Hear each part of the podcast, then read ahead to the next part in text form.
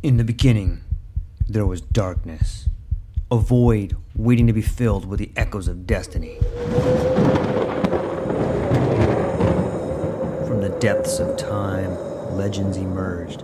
Heroes forged in the fires of adversity, their stories etched in the fabric of eternity.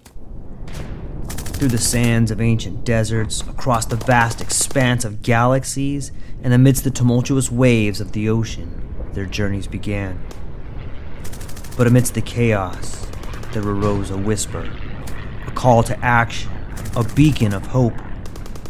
Now, as the world holds its breath, a new tale unfolds, a story of courage, of triumph against all odds.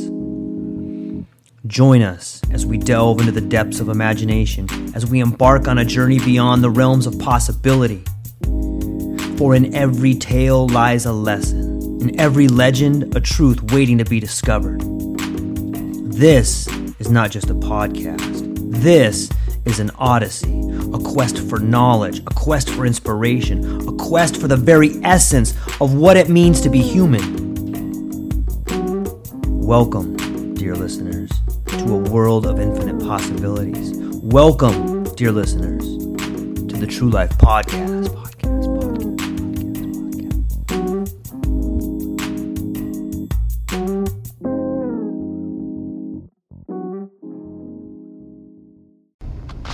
Aloha, everybody. Welcome to Friday. Welcome to the next day of your life. You ever think about that? You wake up and you're like, wow, today is the next day in my life. I do sometimes. And as soon as I start thinking about that, I kind of get triggered into thinking, like, you know what? I can make this a great day, or I can make this a sad day, or I can make this day be whatever I want it to be. And so that's kind of one of my morning rituals, actually. Anyways, I'm kind of bird walking here a little bit. I was thinking today about the state of our world, the state of the economy, the state of the nation's mindset. And it, I began thinking about writing a letter to my dear friend, corporate America. And as I was mentally composing the letter in my head, I envisioned myself, you know, I kind of just envisioned corporate America. Like if it was one person, if you could just take the whole conglomerate, the whole enchilada, and just pretend it's one person. And then you could have a conversation with that person. What would you tell them? If you could have have them step into your office for an hour meeting and you could talk to the whole lot, all the CEOs, all the board of directors, and you could try to pick their brain for a minute and, you know, no holds barred, cage match style debate, or, you know, whatever whatever you wanted the meeting to be, that's how the meeting could go. And so, as I tell you my interview with corporate America, I want you to think about how your interview with corporate America would go. Mine would go something like this.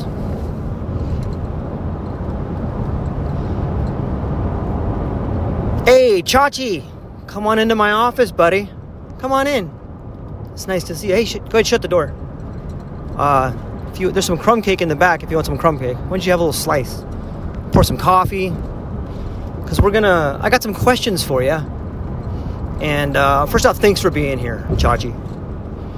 Um, in case you haven't noticed, things are pretty messed up. They're pretty messed up.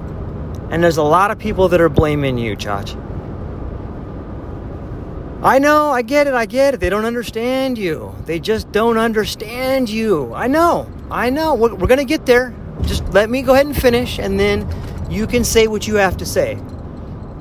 You're probably thinking to yourself right now, well, all these people complaining are a bunch of babies. They don't understand how hard you worked and all the sacrifice you've put in, how many ruined marriages you've had, how much your kids don't like you. They don't understand that. They don't understand that production is the holy grail of profit. Right? They don't have the ability to look down from a bird's eye view on top of the organization and understand that people are no more than interchangeable parts. And that because of people like B.F. Skinner and all these behaviorists, we can motivate these people into being more productive. And by motivate, I mean we can use some social science to fire up parts of their brain that make them angry but more productive. In fact, we can use some of these same strategies that governments and countries use in war. You know, we could even we could even use some of the the same policies that were used in internment camps. I mean, those people were productive. We didn't pay them a dime. Look at you smiling, Chachi. You see? You see, I get you, buddy. That's what you're thinking. I know. You know what else the people on the bottom don't get to see? They don't get to see how awesome it is to live out on your big yacht, go hang out with your helicopter rides and your exotic Scandinavian women or maybe your South American women. They don't, people on the bottom don't understand how awesome that feels for you. You know, it reminds me of a story, Chachi. There was this businessman. My, my wife told me this story. Actually, and her dad told her this story. So, this Chinese businessman He's a billionaire. And he is deciding where to his billions of dollars. And he has no shortage of people wanting his billions of dollars. So he's flown out to New York on this Gulfstream 5. And there he has like three meetings scheduled with three different hedge fund managers. And he goes to the first one and of course, they set up a nice dinner for him in a way it's really nice restaurant and then he goes to another one and the same thing you know they're, they're trying to show him how extravagant and, and how prestigious they are and, and how much of a luxury it would be for him to be affiliated with them however he passes on the first two. And he goes to the third one, the most prestigious hedge fund out there.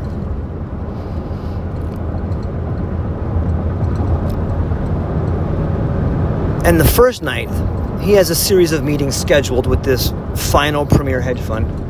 And the first night, he meets with one of the vice presidents way out on this guy's. The vice president has this beautiful yacht and so the Chinese billionaire and the vice president go out to the yacht and they're having a nice bottle of 150 year old scotch and they're sipping it and talking about investment strategies. And they finish their, you know, their early dinner and then they get picked up by like the president of the company who lands his helicopter on the vice president's yacht and they fly over to the president's penthouse on the skyline of New York.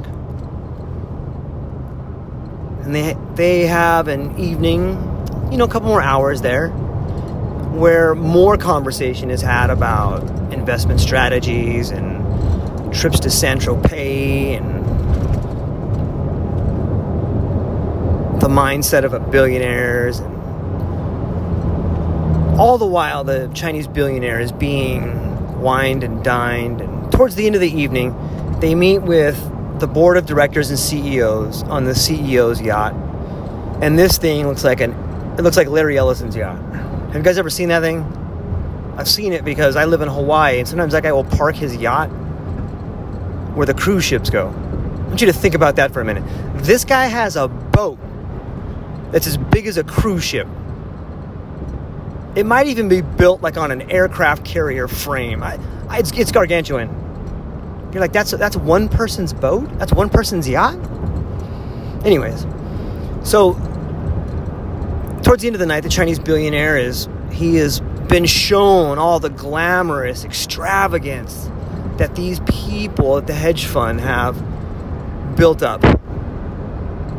And they, the time has come, the stroke of midnight, they show him the contract and they hand him a pen and they say, Do you have any questions? And the Chinese billionaire just looks at all of them and he goes, You know, I do. Because I was, I was mesmerized the amount of wealth that the vice president had, and he showed me his yacht. The guy kind of beams with a little bit of pride, the vice president. And then the Chinese billionaire goes on and he says, I thought that was very extravagant and albeit ostentatious, a spectacular amount of wealth. Only to be outdone by the president, whose three story skyline penthouse with a breathtaking view of the city was even more extravagant. And at that time I thought to myself, wow, this there's a lot of money here. Only to be eclipsed by the CEO's mega yacht that looks like an aircraft carrier. And so at this point the executives are all smiling and they're all happy. And they say, "Well, what I didn't hear a question in there." And the Chinese billionaire says, "Well, I've seen your level of extravagance in your yachts and your skylines. My question to you is where are all your customers' yachts?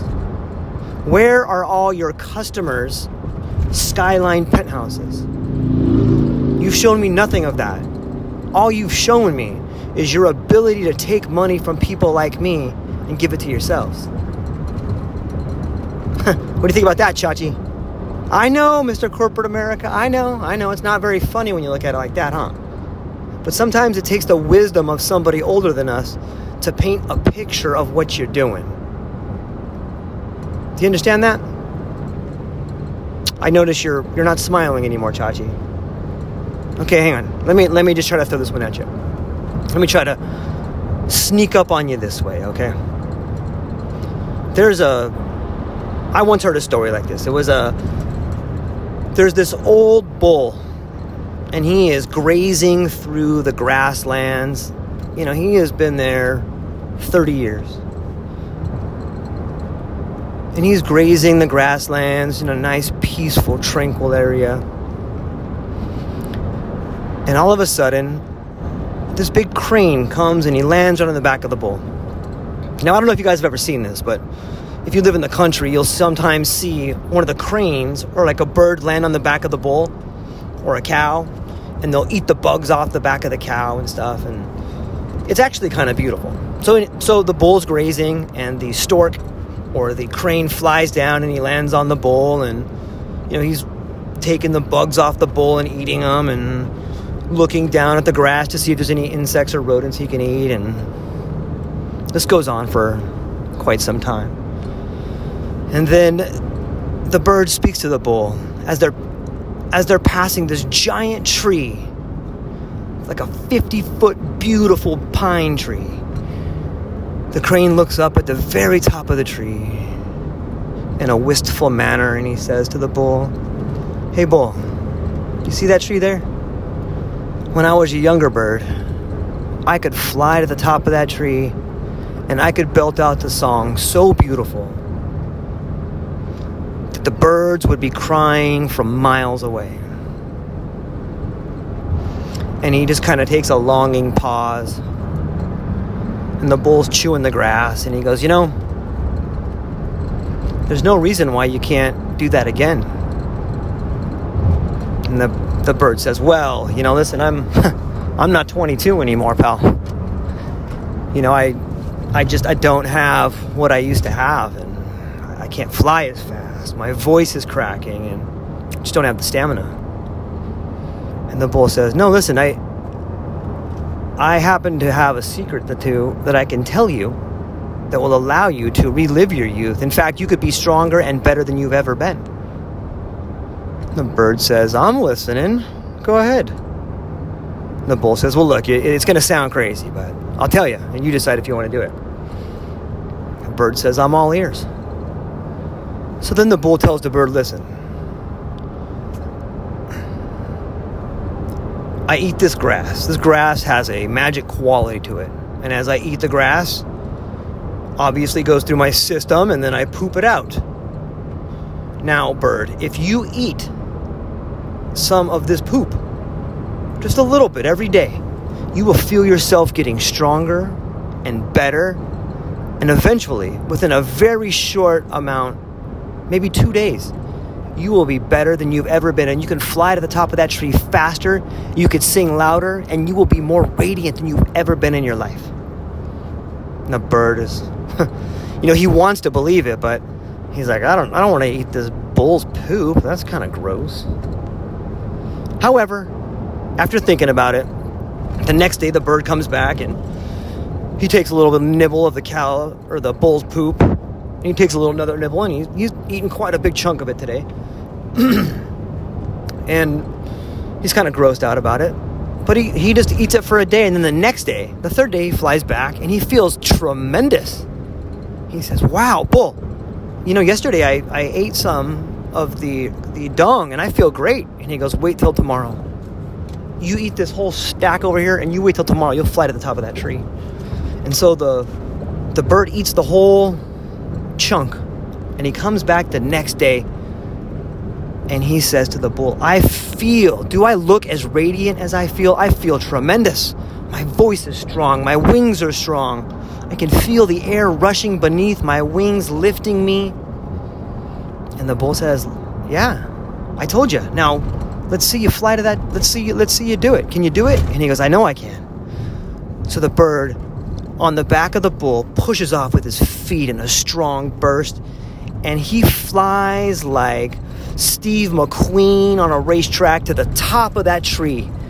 And he flies to the very tip, tip, tippy top of the branch, and he stands on there and he bounces and he looks down at this magnificent view, and he begins to belt out this beautiful song and it's heard just echoing through the branches and it's lifted onto the wind.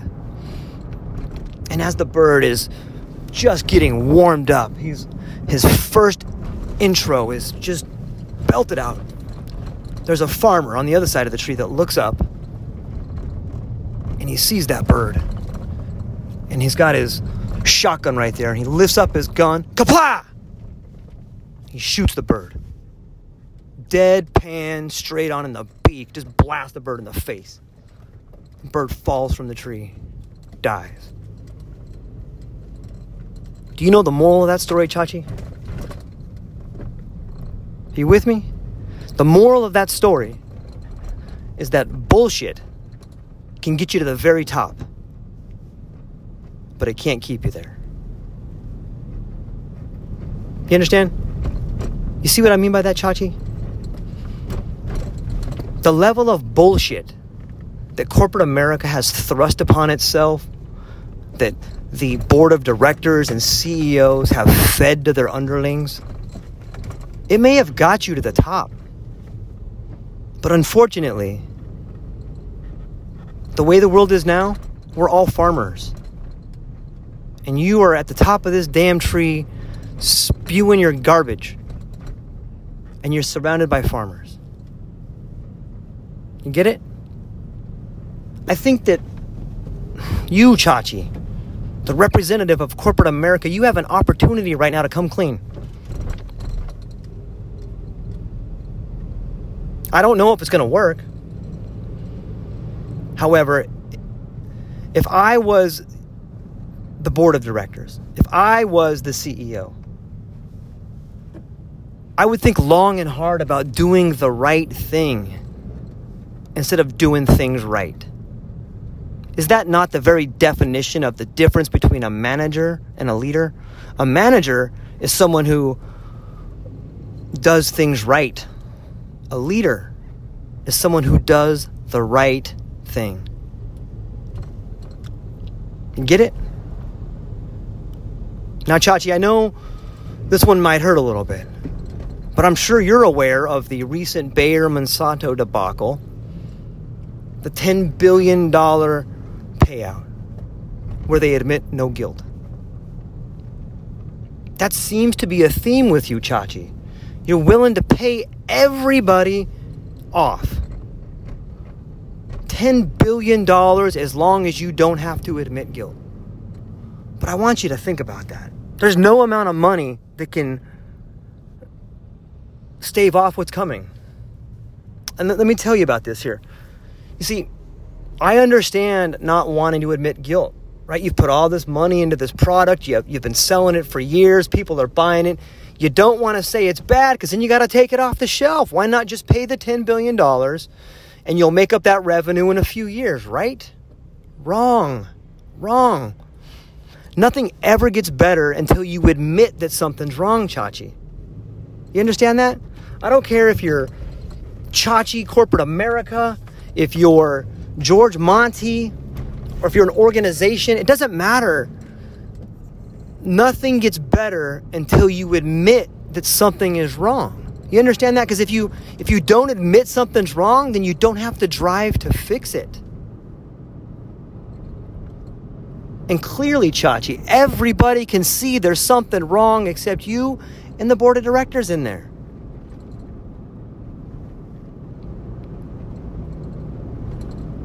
You get it? Things are not going to get better because you fail to admit that there's something wrong. I know, I know it's not fair. It's not fair.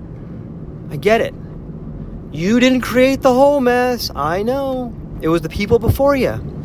But it's kind of like musical chairs, Chachi. No one knows when the music stops. And it just so happens that as a friend, man to man, I'm giving you the old tap on the shoulder and saying, hey, Chachi, hey, Chach, the music's gonna stop. I'd start putting my eye on a chair over there. Now, it's not too often you get to hear that. Especially from a mob of angry people that are telling you, hey, this is your last warning. It's your last warning, corporate America. There's a way out of this, but we have to work together. We have to work together. The last 30, 40, 50 years of privatizing profits and socializing losses is just not working for anybody but you, Chachi. It doesn't take a whole lot of foresight to forecast the potential possibilities of what's about to happen. Right? If you look at one thing the Chamber of Commerce, some of your friends, Chachi, and the rest of corporate America have done for a long time is they have brought in a lot of migrant workers from other countries strictly to undercut the paychecks of the people that are already here working. The truth is, a lot of migrant workers that come into this country probably work harder than the people that are already here. In some ways, that's right, Chachi. That's right. I, I agree with you there. It's true.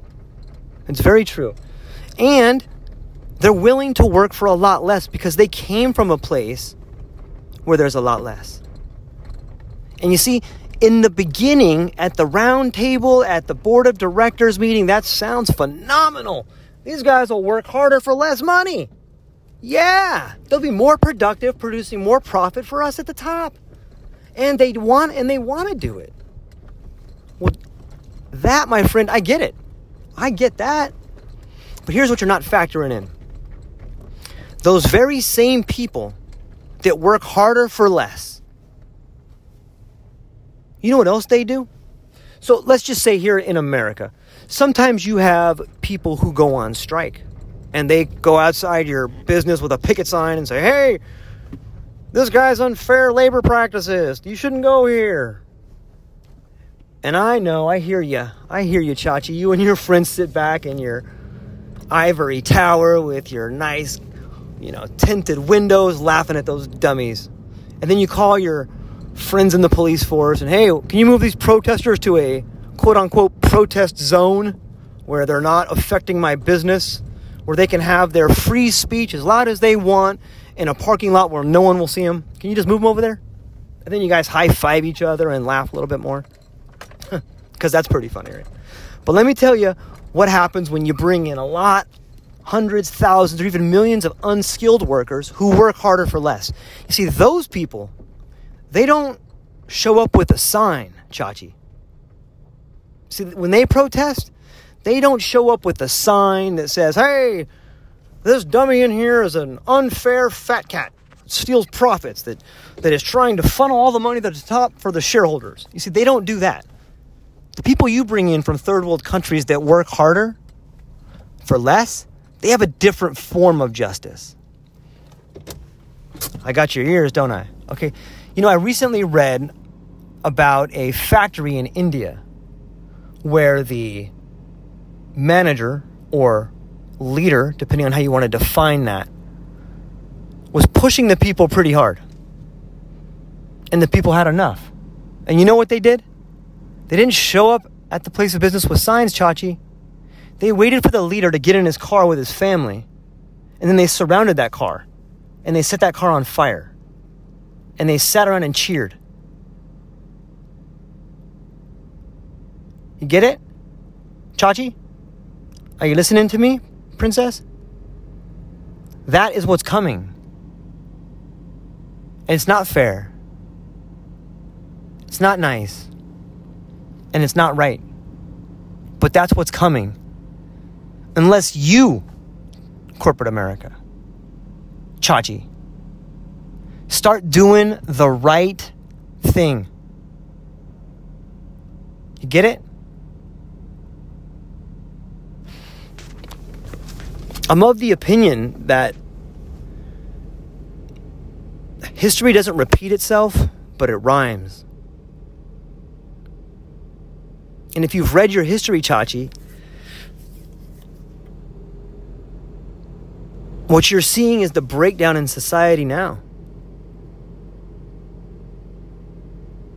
That's what you're seeing. You're seeing the chaos.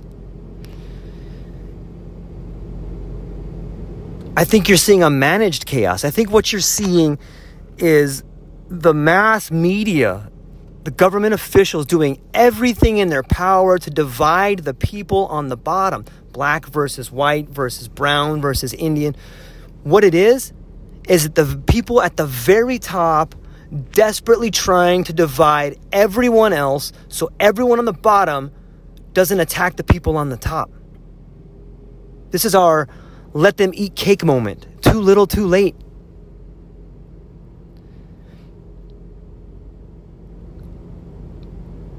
I know you're scared, Chachi. Corporate America, you should be very, very scared.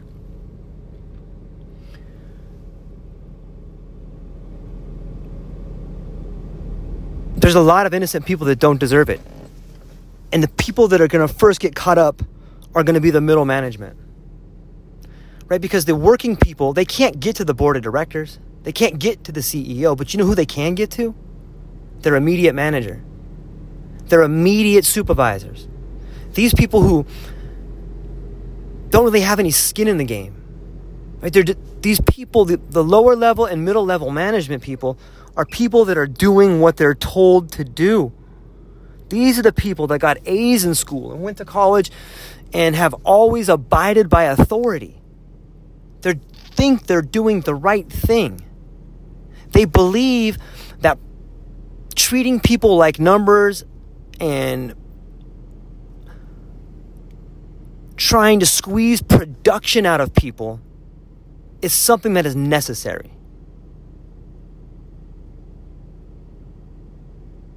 But those poor bastards,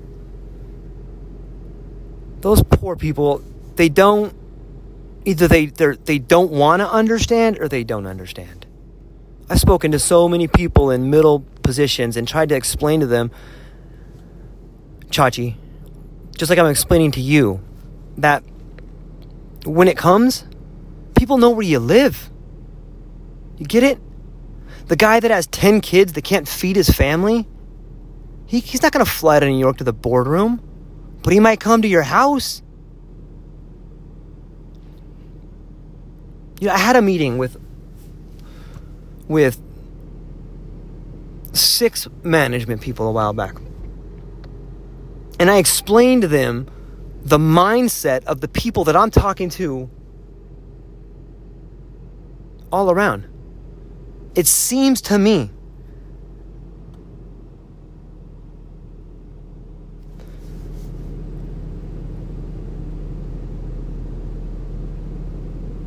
It seems to me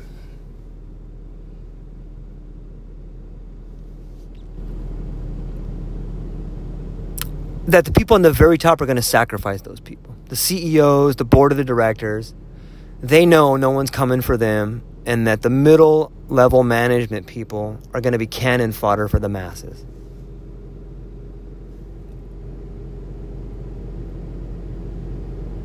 I hope I hope if you find yourself in a management position or a middle management position, you have the ability to think critically. Right? Don't charge blindly with the light of authority into righteousness. Think about what people at the top are asking you to do. And then think about them. Think about it if it's worth it.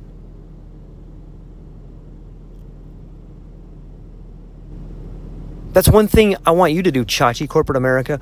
Why don't you come clean with your middle managers and just tell them, hey, look, we're taking the profits, you guys take the beatings right? I don't, I don't, I just don't understand that level of psychopathy. You know, one strategy that I have noticed taking root in this country in the name of production is to give people a number. Think about it. We have social security numbers, employee numbers, phone numbers. Giving someone a number is a way of dehumanizing them.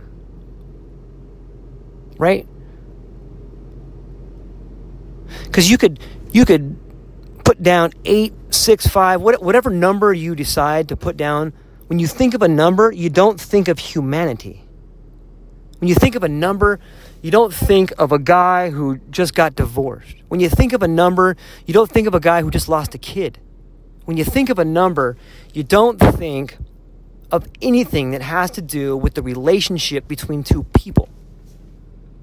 What you do think of is how that number is not where you want it.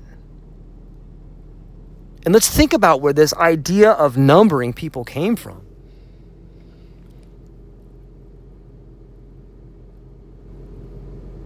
You know, my dad and my grandpa were both Marines. In fact, I have people in my family that have fought almost in every war.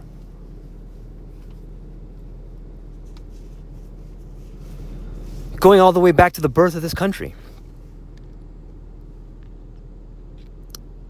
But you guys remember World War II? Remember that? They rounded a bunch of people up and they wrote numbers on their arms as if they were cattle? Remember that? Put a tag on them. Write a tattoo a number on them. Just write it down. Just write it right on their skin. Because these people are here to help us be productive. Let's just treat them like animals. But again, Chachi, this is where I get back to it, pal. If you treat people like animals, how are they going to act? Is that what you want? You want to dehumanize people and treat them like animals? Well, my friend, I hope you have a nice place to hide. Because you're digging a ditch in which you will never get out of. And not only are you digging the ditch for you, but you're digging, you're digging the ditch for everybody like you. There's still time. There's plenty of time. You know, every corporation should be paying the freedom dividend. Every American should be getting a paycheck, a portion of the profits from every single company. This is America. This is our country. It's not the corporation's com- country, Chachi. Could you imagine if everybody had skin in the game? Hey, let's all have a little profit sharing. Did everybody get a check? Did everybody get a check from the government from Donald Trump that to help out during coronavirus? I got one. And it makes me think like first off, thanks for sending that. But it makes me think, why can't we always get that? In fact, we should be getting that every month. Where does that money come from? You just print that money? Okay, well, if you're just going to print it, why do I got to pay taxes? Why don't you just print my tax share? Oh, I see, Chachi. You can print money for your bonuses. You can print money for all your friends at the Bank of International Settlements. You could print all your money for all your friends, for all your bonuses. Right? But when it comes to the very people that have made this country great, you can't print money for them?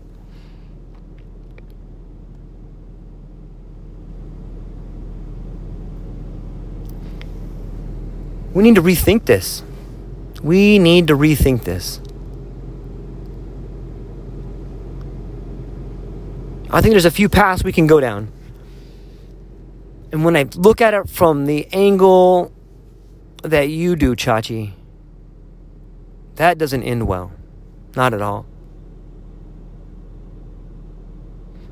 There is a better way. And we should focus on that way. That's a pathway of critical thinking that leads to enlightenment. That's the pathway that you walk down and you start to see things getting better.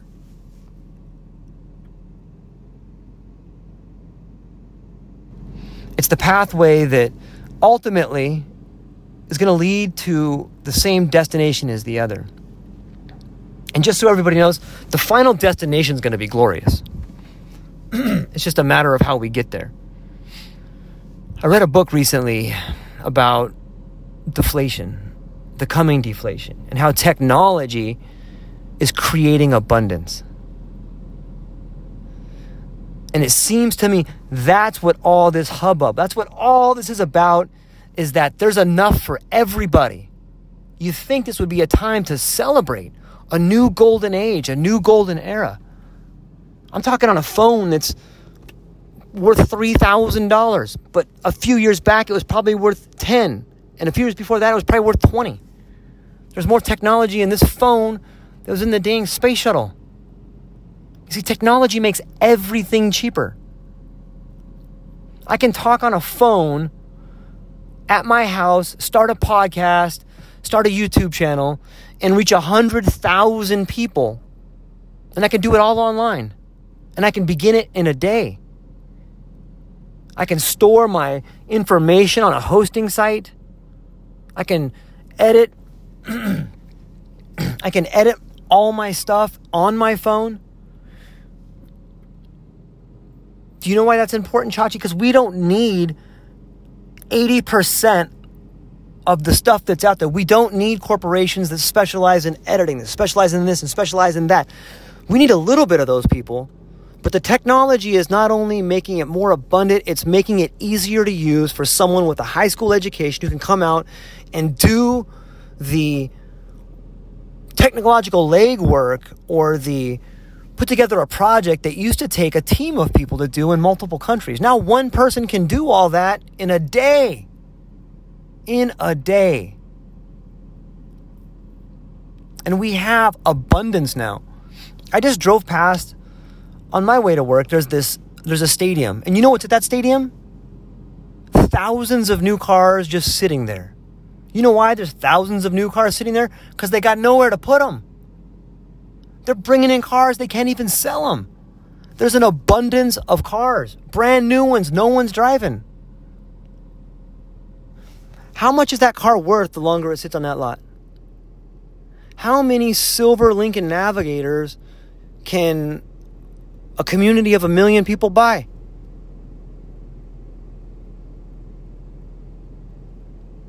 Right? Does, does it everybody knows that a car devalues the second you drive it off the lot. How long does it devalue sitting on the lot? You get it? Did you guys see the farmers and stuff throwing out milk and, and killing cows and pigs?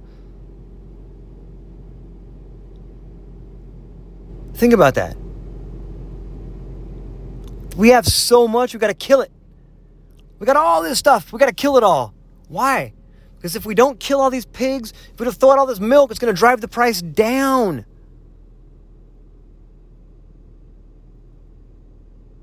We have all these cars. We got to do something. It's going to drive the price down. We're not going to make the same profit we made last year. You get it? Everything is going to be cheaper. Deflation is coming.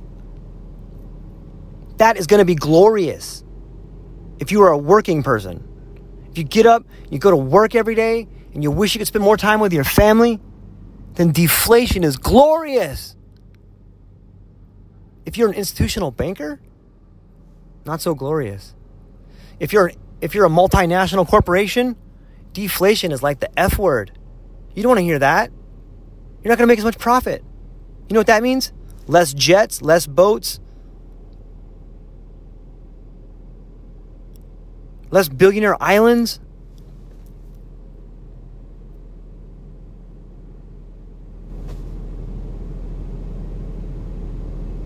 Less being able to look down your nose at people and tell people how much greater you are than them.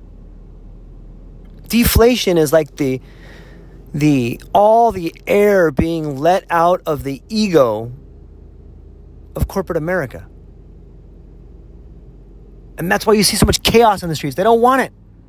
No, we need more. We must have more. Chachi, this is the wrong way, buddy. You sound like a four year old who wants more and is screaming, Life ain't fair.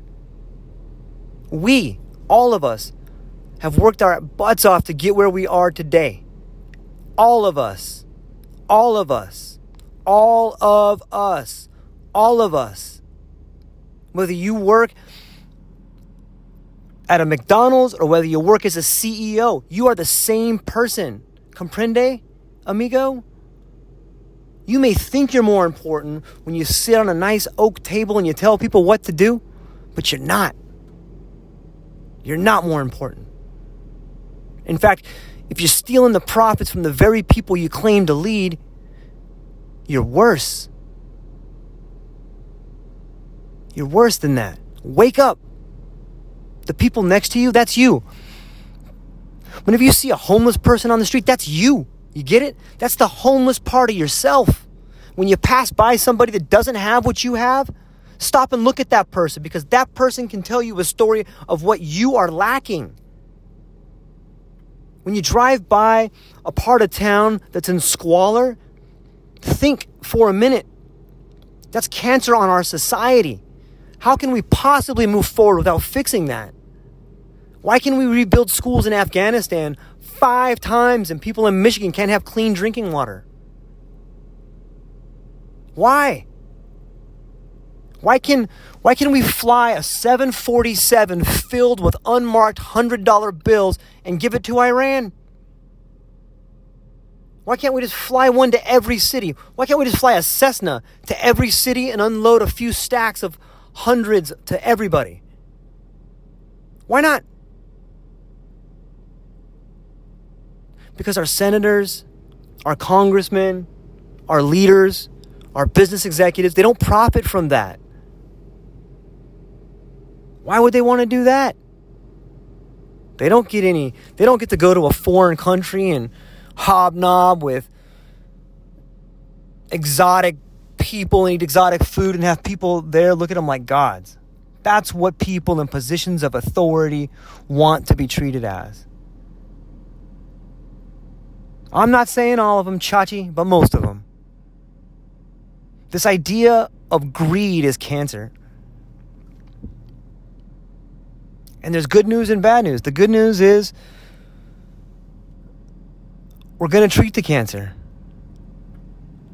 The bad news is it's going to hurt. It's going to hurt.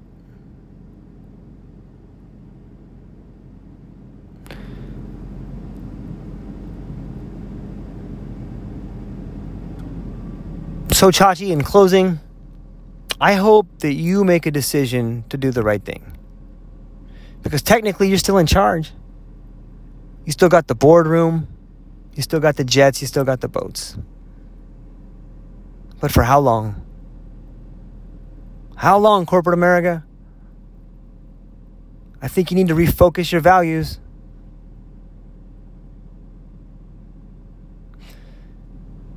For a long time, corporate America has been able to cut regulations, increase profits, using some sort of ridiculous rhetoric about uniting the world through business. I get it. I get it.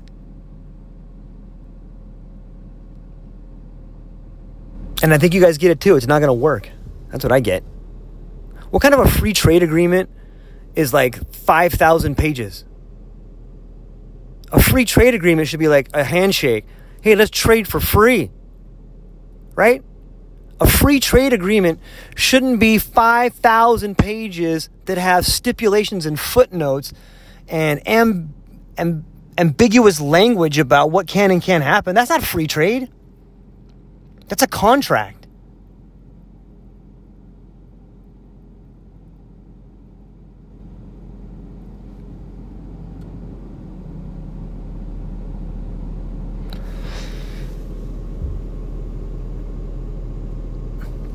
I love you guys and I love our country. And I love a lot of the businesses that we participate in. I love a lot of the products that we make. What I don't love is how people get treated. I don't love how the guy making the product or the woman making the product gets treated as if they are a product. Some of you may have seen this. I saw a while back, it was this documentary, and they were talking about this woman in India, you know, in Bangladesh that made like a penny a day. And she was making some sort of furniture. You know, she was making the leg of the furniture, and she's making a penny a day.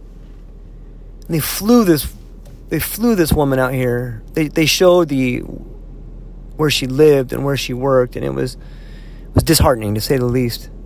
And they flew her out here and they showed her the store where that product was being sold for like $65. Dude, you see the woman's face just instantaneously break. Not just her face, not just her emotions break, but her spirit. Like part of her died. And just, bah, tears and you know, if you look closely at the tears, you could see the reflection of her children and her parents that have died and all the disease in her country. And so the person making the documentary and the woman, they go to the they go to some of the board of directors and they say this. This woman makes a penny a day. You're selling this thing for $65. Do you think maybe you could give her another penny and just maybe give everybody working there one more penny. That would that would double her income. It would make a world of difference. You know what this dummy said? Take try to try to think what this dummy said. This dummy said, "I'm trying to figure out how to pay her a penny less." You know who that dummy was? That dummy was Chachi, corporate America.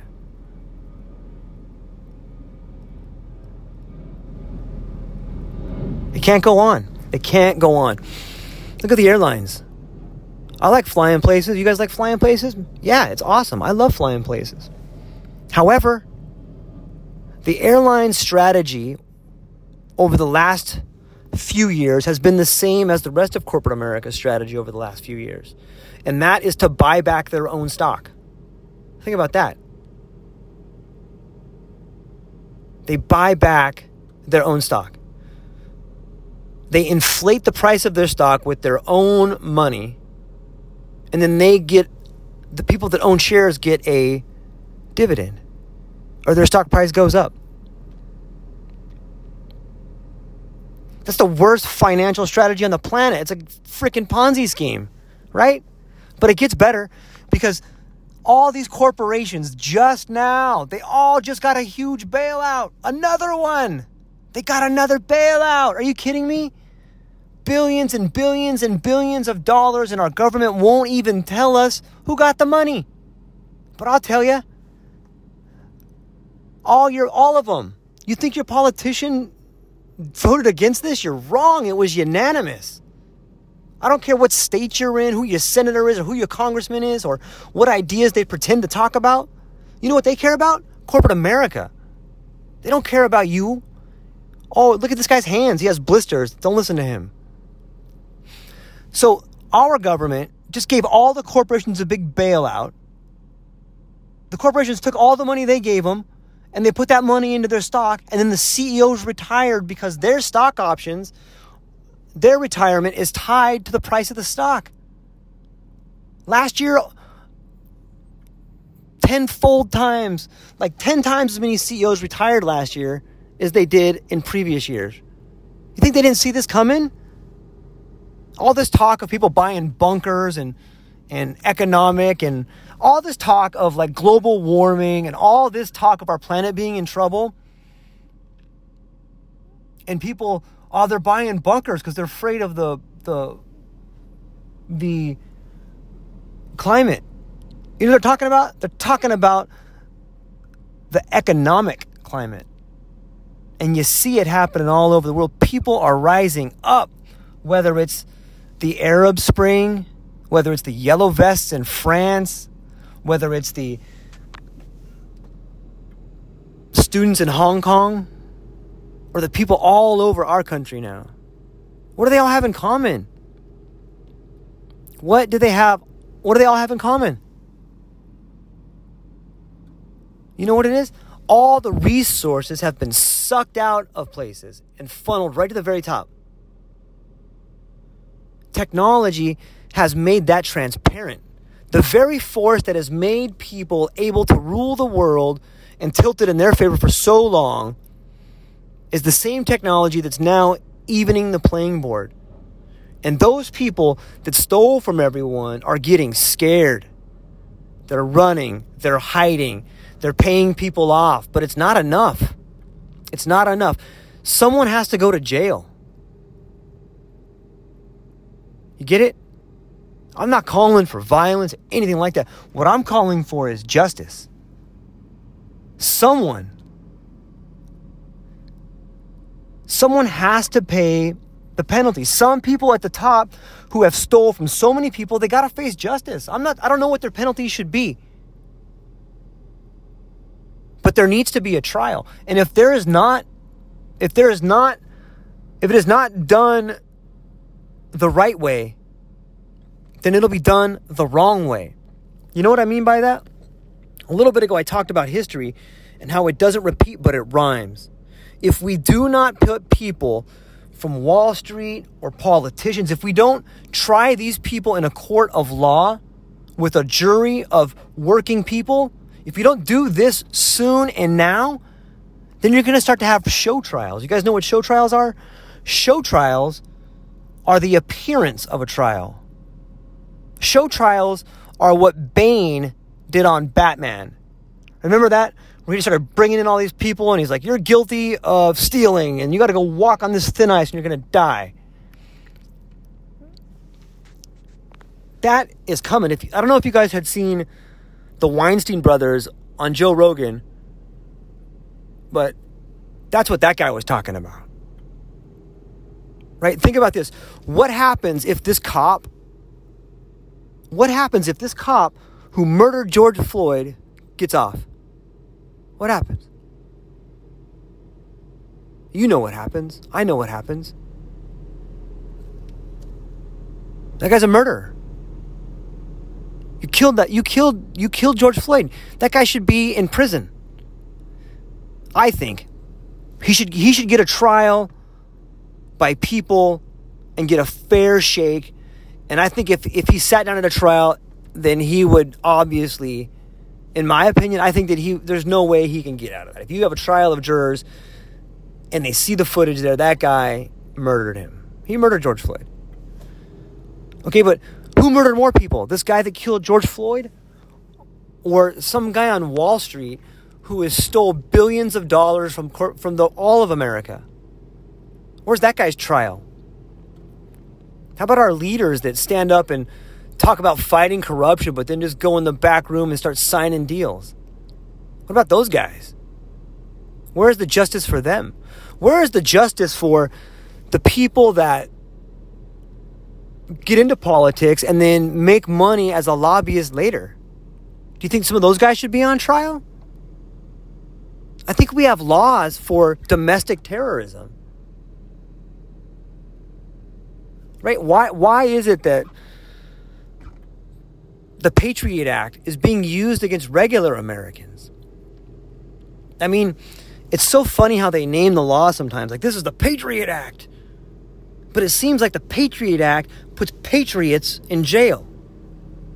I think we could change it. Like the Patriot Act could be used to put domestic terrorists in prison. And how do you define domestic terrorism? Well, domestic terrorism could be people that are of this country that make a conscious decision to do ill will towards regular working people that can't defend themselves.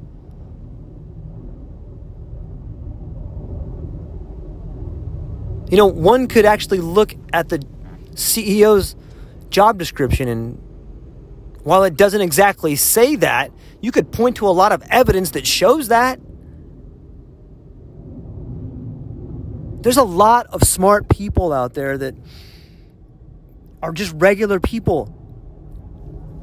And my friends at the top of corporate America, you don't get it, man. You either got to police yourselves or justice is coming. I love you guys, man. I love all of my countrymen and women. But times, they are a changing. You see what's happening? You see these riots? You see the the face of America changing? You know, I think Christopher Ryan wrote a book that is talks about in part of the book it talks about grasshoppers.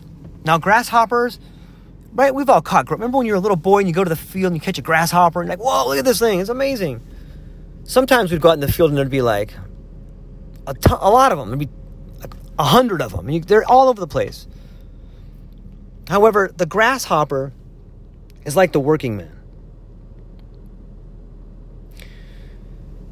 By itself, the grasshopper is harmless. It goes in and it it eats some of the it, it takes away some of the stuff from the field it does its job in the grasslands it helps the environment however there comes a point and i forgot what the number is however when grasshoppers start coagulating in one spot they hit a critical mass i think that number is like a hundred thousand. You know, and no one knows why they do this, but they just do it. All of a sudden, grasshoppers they start swarming, and when that swarm reaches a critical mass, when it reaches a certain number, the grasshopper changes. It physically changes into a locust. And those locusts swarm upon the fields. They swarm upon the animals. They swarm upon the, the planet and they cause destruction and chaos and they eat everything in its way. They physically change their structure. Not just the way they think, but their structure. And again, the working man, the masses are like that. You get it? Corporate America? Do you understand this, corporate America? The grass fields are your fields of profit. You're maintaining these fields. You think you're this shepherd. But the once mankind, once all the working people across the world they get together, they're going to change. And they're coming and they're going to wipe out everything you think you own, everything you thought you built. You're going to learn really quick you didn't build anything. You have nothing. That's what's happening. Right? The, when the grasshoppers hit 100,000 or whatever that number is, they physically change and they swarm working people have been alienated, but now they are coming together and they're beginning to swarm, and there's nowhere you can hide. You can't run, you can't hide. all your profits, all your money pumping, all your political scheming and all your your ideas of this race is better than this race, your objects of division, all your social science, your Edward Bernays, all of it, your marketing, your K Street, all of it, it none of it's going to work. None of it. Zero. Zilch. People in authority, politicians, business leaders, this is your opportunity to stop the swarm, but you have to give up a large percentage of what you're doing. Even the playing field. Take it back to basics. Hey, there's there has to be a way for you to give the people working under you more control of the company. You have to give the people working under you more of the profits. And don't give me this BS about not being able to retain talent. Please. People work hard because they want to be in a position where they make change. Not dollars, change. Get it? The best will always rise if we give them something to rise to. But the swarm is coming. Turn on your TV. You should first off, you guys, we should all turn off our TV. But if you want to see what's happening, look at it. The swarm is coming.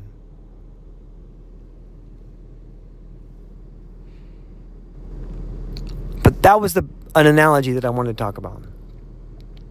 I love you guys. I want us to work together. I want us to be better. And I want us to see things from each other's point of view.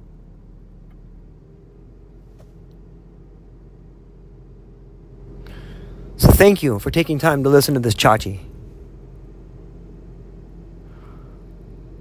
My good corporate America friends.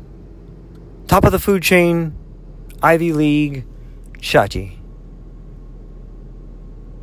I hope you think about this, pal. And when you're ready to talk, come on back into my office. I'll have some crumb cake for you.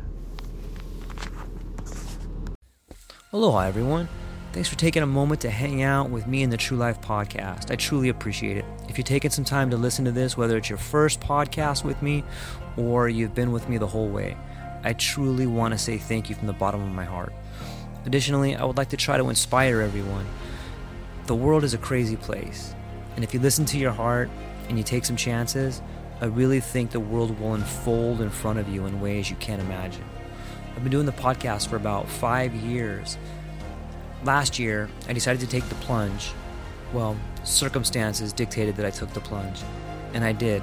I've begun working on the podcast full time for almost a year now, and it's been so rewarding to me that I just want to try and inspire other people. If you have a dream, if you have a vision, follow the voice in your heart. Listen to the song on the wind and embrace the challenge. Think you're strong enough, you're smart enough, and you're good enough to make your dreams come true, but you have to believe in them. And I truly believe wholeheartedly that if you take a chance, a real chance on what is possible, then your dreams will unfold in front of you uncertainty can be a monster. It can be something that we run away from. But much like fear, if you stand in front of it, it's not that big of a problem. I know everyone listening to this has a dream and a vision, and I hope you all conquer it. And I want you to know it's possible. Take baby steps and move towards it, and you will get closer to it. Your relationships will be better, your life will be better, and you know what? You deserve it. You're an amazing person. If you get a moment, Go down to the show notes. If you can, support the show. Thank you so much for being here. Now let's get to it.